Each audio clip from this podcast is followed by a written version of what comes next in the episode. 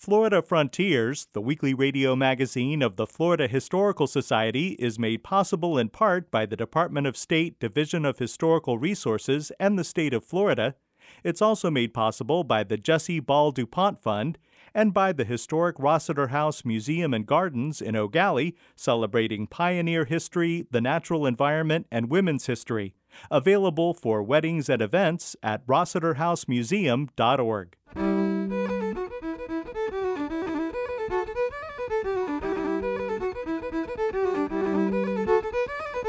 This is Florida Frontiers, the weekly radio magazine of the Florida Historical Society, on the web at myfloridahistory.org. I'm Ben Brotemarkle, and coming up on the program, we'll visit what is called the Negro Fort at Prospect Bluff. Were they British? Were they Spanish? Were they American? They were people. Uh, they were people that were looking for a place to live in safety and in freedom, to have the destiny for their own future, and to plant the seeds for their children to live in safety for their children and their children's children. We'll discuss the classic 1947 book, The Everglades River of Grass by Marjory Stoneman Douglas. She tries to go as far back into the archaeological record as it was known in 1947. Who were the first inhabitants who lived there? How did the actual Everglades form? And we'll talk about the Dade Massacre of 1835. All that ahead on Florida Frontiers.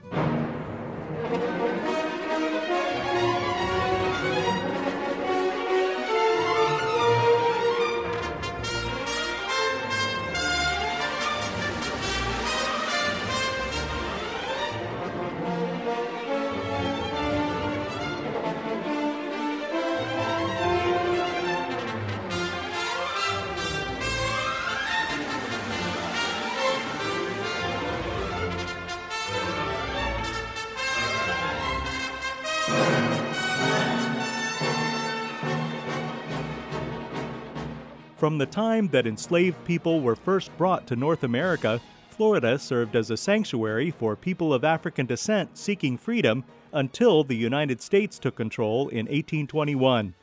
Some of the people who escaped British slavery in the 1600s and 1700s joined Spanish society in Florida. Others chose to live in freedom among Native Americans, and some established free black settlements. After the American Revolution, the British supported the colonization efforts of free black people, even as Spain retained ownership of Florida. Public historian Anthony Dixon is archivist at Bethune Cookman University. By the time we get to the 1800s, everyone needs to trade with the Caribbean because just about every European country is in the Caribbean now. And so Tampa, Panama City, uh, Pensacola, Mobile, Biloxi, and New Orleans, those become the international ports. Those become the important ports. Those are the ports that you can actually get your more exotic wares from. And so um, the war, uh, the Patriots' War within the War of 1812 was over those ports. In the early 1800s, Florida was still owned by Spain, but England built a fort at Prospect Bluff in the Florida Panhandle. Florida historian Dale Cox.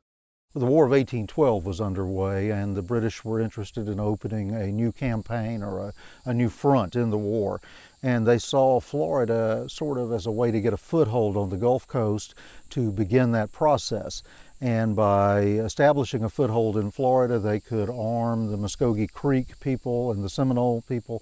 Uh, they could bring them over to fight on the British side and begin to uh, create activity against the United States that would distract the United States, that would create conflict against the southern states, and open the door for either an attack against Mobile or New Orleans.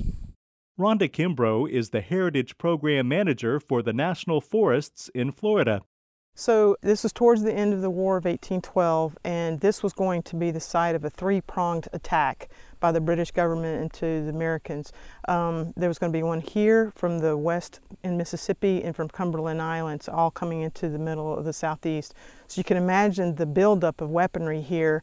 This was one of a three pronged attack to take over the entire southeastern United States. The British aspirations were thwarted, of course. In 1815, at the conclusion of the War of 1812, the British left their fort at Prospect Bluff. Dale Cox and Rhonda Kimbrough. The British left the fort in the hands of uh, basically uh, a company strength uh, of their former colonial marines. The colonial marines were, for the most part, uh, Maroons who were former slaves. Uh, they had been trained in, uh, in, British Royal Marine tactics by the Royal Marines.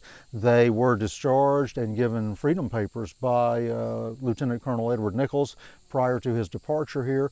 He had raised a battalion of these uh, Colonial Marines here. Two of the companies evacuated to Trinidad, but one of the companies opted to stay here at the fort.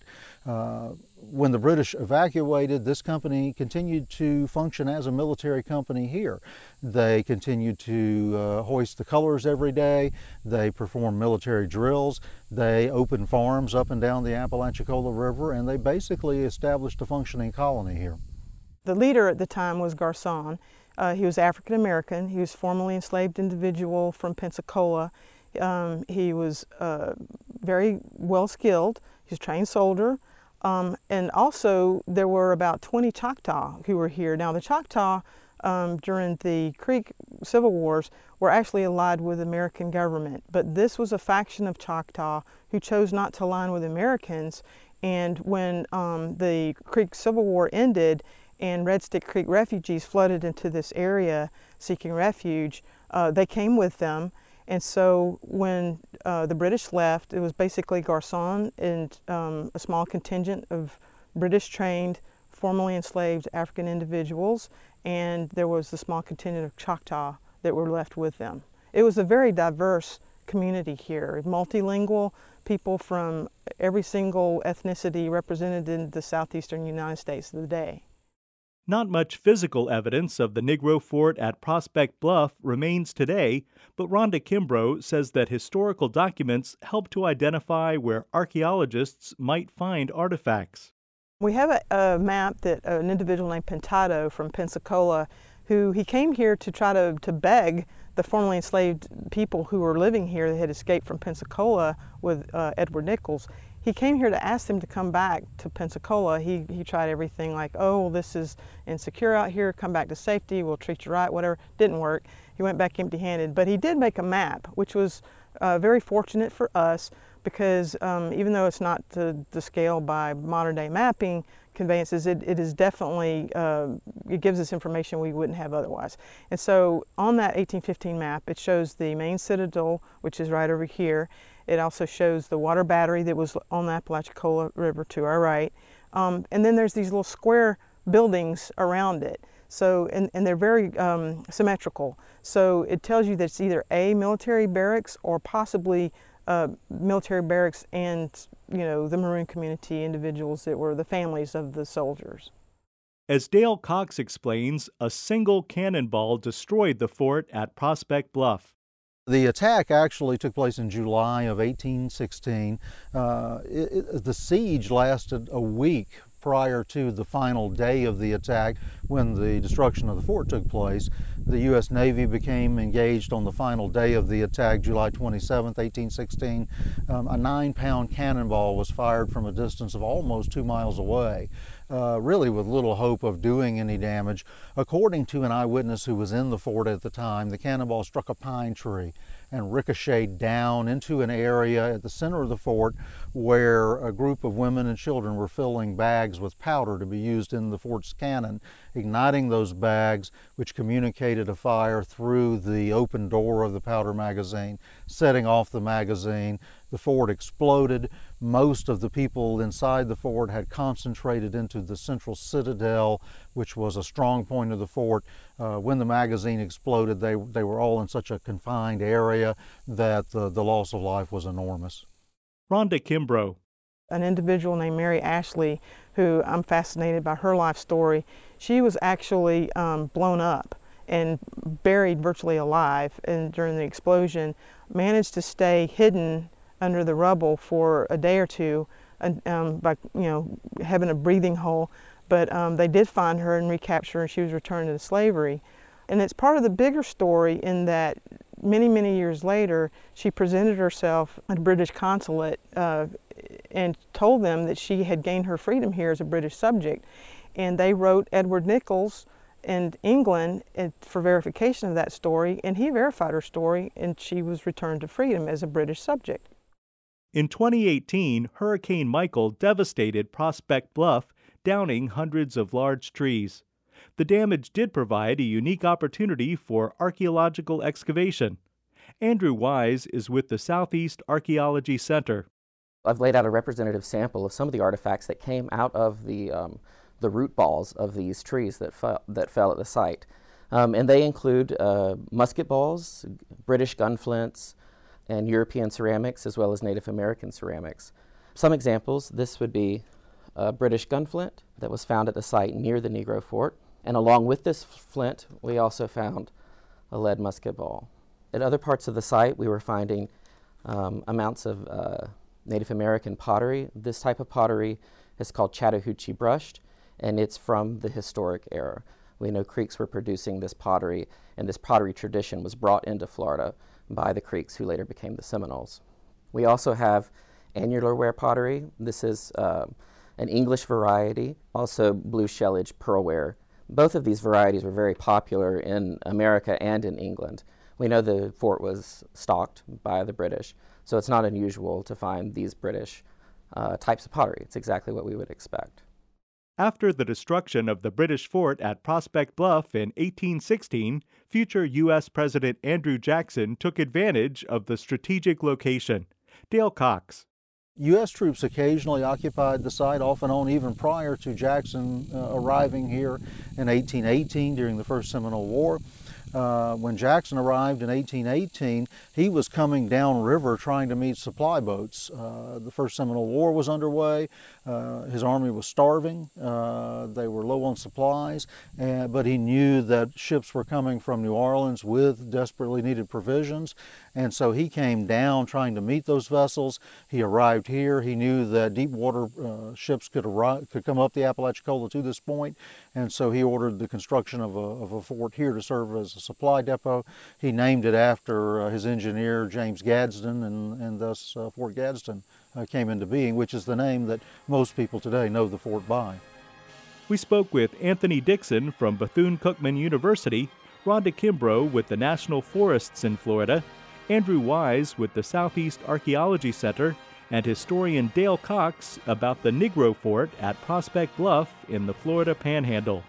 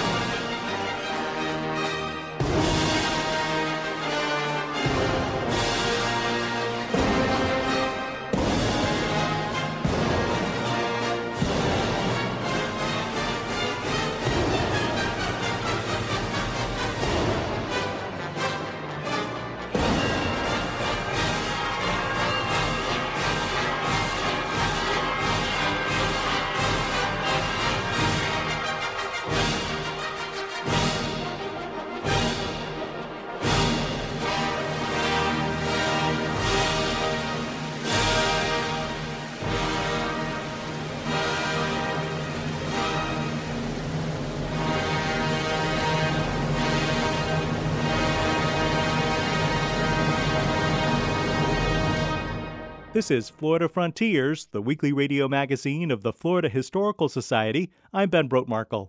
Visit us anytime on the web at myfloridahistory.org to watch our television series Florida Frontiers, find great books on Florida history and culture, subscribe to our journal, the Florida Historical Quarterly, and much more.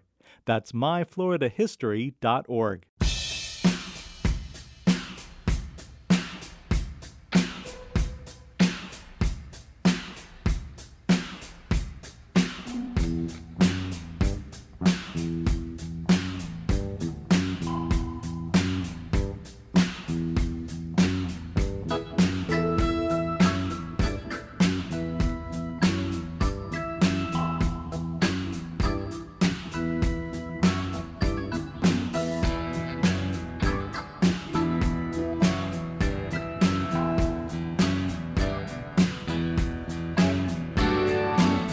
Joining us now is Ben DiBiase, Director of Educational Resources for the Florida Historical Society and archivist at the Library of Florida History in Cocoa.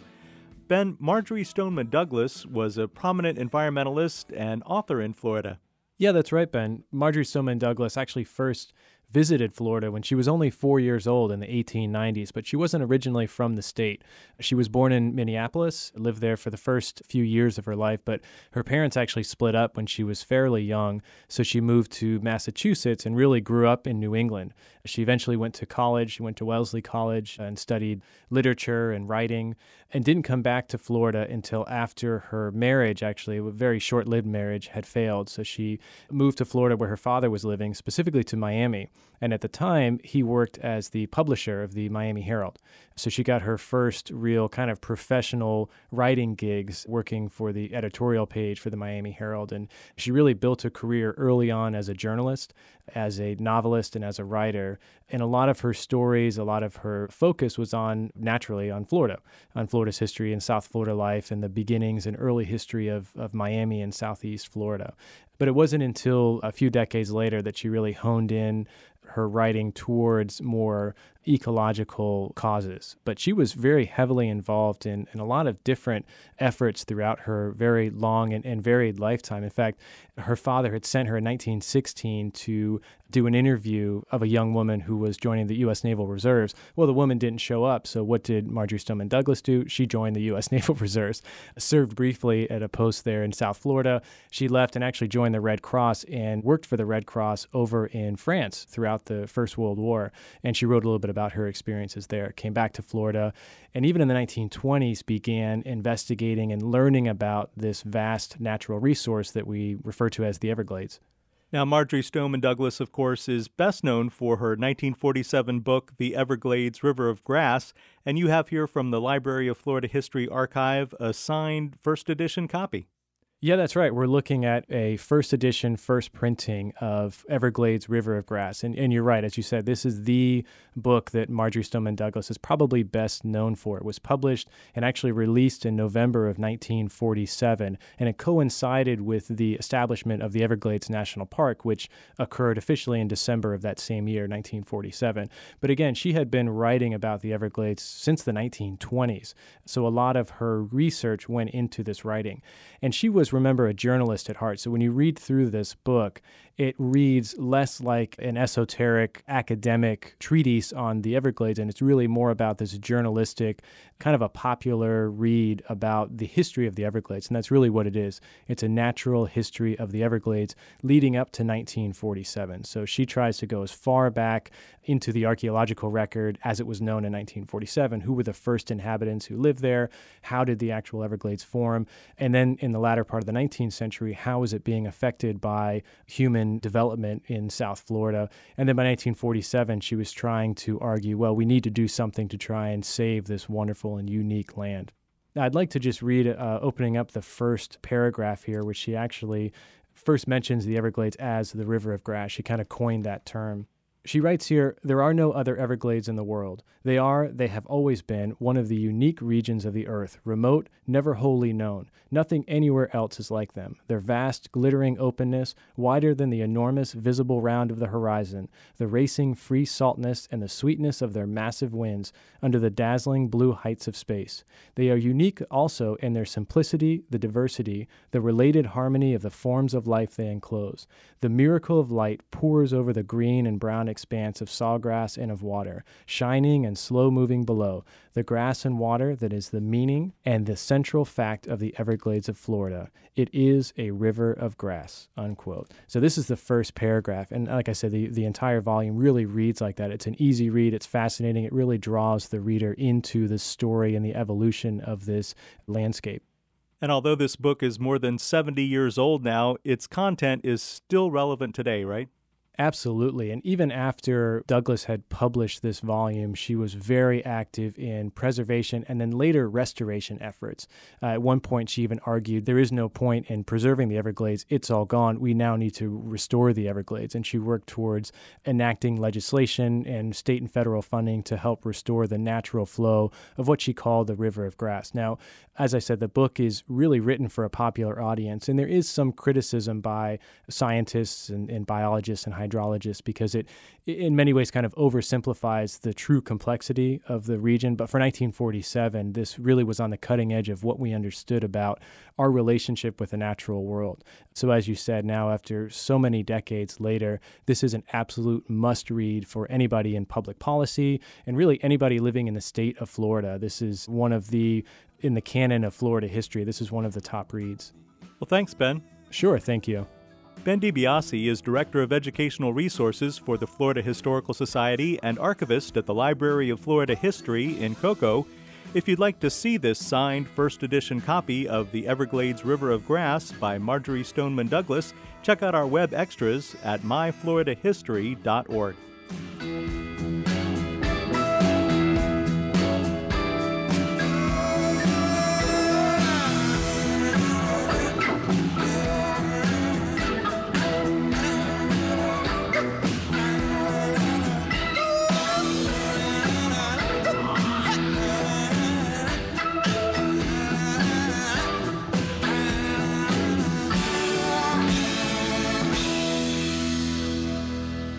This is Florida Frontiers. Holly Baker is Public History Coordinator for the Florida Historical Society and manager of the Brevard Museum of History and Natural Science. She has this look at the Dade Massacre of 1835. In December 1835, eight officers and 100 men from the U.S. Army under the command of Brevet Major Francis Langhorne Dade marched from Fort Brooke at Tampa Bay, Florida, to reinforce troops at Fort King in present day Ocala. During that time in Florida history, the U.S. government was attempting to force the Seminoles to relocate to new lands west of the Mississippi River. Hundreds of Seminole chiefs and warriors were opposed to the move and fought back. Halfway to their destination, on December 28th, Dade and his soldiers were attacked by Seminoles led by Chief Micanopy. The Seminoles and Dade's men exchanged gunfire for six hours. While the Seminoles lost three men out of nearly 200, only two U.S. soldiers out of 108 men survived what became known as the Dade Massacre. Dade's Battle, as it's also known, brought the United States into the Second Seminole War. The location of Dade's Battle is now part of Dade Battlefield Historic State Park in Sumter County. The story of Dade's Battle was largely unknown until 1962, when Frank Laumer stopped by the state park near his home for a picnic with his family. I wandered through the park and went to the museum and asked if they had any books or anything about the battle. I'd like to learn something about it. I'd never heard of it. And they said no. All they had was a two page pamphlet. And I thought, well, that's, that's not very satisfying. I'll go make some phone calls and write some letters and try to find some information about this battle. Well, that was, let's see, 61 years ago. Since that day, Frank Laumer has worked tirelessly to raise awareness about the battle and the men. Now nearly 90 years old, he's become the leading historian on Dade's battle and the Seminole Wars. I kept on writing letters and making phone calls and traveling across the country, following up every clue that I could find about the men, about the weather, about the land, about the weapons. And the deeper I got into it, um, the deeper I wanted to get. I really want to know every single thing that can be known about those men in that battle. I don't know why, because I'm no scholar. I don't have a sterling academic record behind me, but I do have persistence, and I have found what I consider to be a pretty amazing amount of information. Everything that could bear on that battle. During his research into Dade's battle, Frank Laumer was surprised to find that most people he asked had never heard of it. It was a total mystery to most of the people I talked to. They'd say, "Was it there was a, a battle in Florida?" Yeah, it was took place ten miles south of here. Well, I never heard of it. I said, "Well, it's a state park, and there was a battle there in 1835." Well, I'll be darned. And they lived that close to it and didn't even know the battlefield existed. It's kind of strange, but it's part of the general amnesia about the war. Frank Laumer's research on Dade's battle led to his 1968 book called Massacre, and a second book from 1995 called Dade's Last Command. For his work, Frank Laumer received the D.B. McKay Award from the Tampa Historical Society for distinguished service in the cause of Florida history. For 60 years, Frank Laumer has been particularly interested in the life and death of one of the U.S. survivors from Dade's battle, Ransom Clark. There were three soldiers who survived. One of them uh, lived on for five years, and he claimed to have had a great many wounds a bullet through his shoulder, a bullet through his right shoulder blade, that he had had a smashed pelvis, and various other wounds. And the more I read about that and his claims to injuries, the more I wondered if it could possibly be true. How could he, in that condition, with all those bullet holes in him, come to in the middle of the night and in three days had gotten 50 miles back to Fort Brooke, crawling on his hands and knees part of the time? In 1977, Frank Laumer personally exhumed and examined the bones of Ransom Clark in order to confirm his tale of heroic courage. I got permission from New York State to exhume the body, and I hired a pathologist to meet me at the grave. And my wife and my brother and I flew up in December, appropriately enough. We went by a hardware store and bought a shovel and a pick, and we went out to the grave, and we laid him out on the plywood sheet.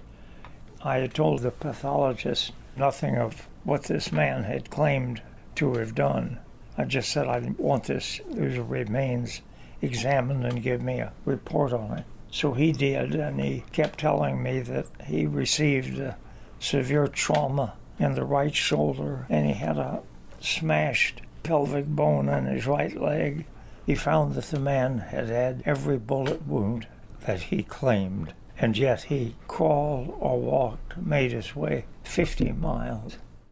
His story of persistence and perseverance resonated with Frank Laumer. He had no clothes on except his trousers. He had no boots, no shirt. And with these wounds, he made his way back, crossing four rivers. And if somebody like that's not worth remembering, then nobody is. Frank Laumer's research about Private Ransom Clark became Nobody's Hero, a historical novel published in 2008. He must have been quite a man and I've come to know him. I've held his skull in my hands and looked him in the eye socket and thought about what those hazel eyes had seen in that battle. For Florida Frontiers, I'm Holly Baker, Public History Coordinator for the Florida Historical Society and manager of the Brevard Museum of History and Natural Science in Cocoa. You've been listening to Florida Frontiers, the weekly radio magazine of the Florida Historical Society. Please join us right here again next week until then, you can join the conversation on Facebook and visit us anytime on the web at myfloridahistory.org. Production assistance for Florida Frontiers comes from Ben DiBiase and Holly Baker. Our web extras are produced by Jerry Klein. The program is edited by John White. Have a great week. I'm Ben Brotemarkle.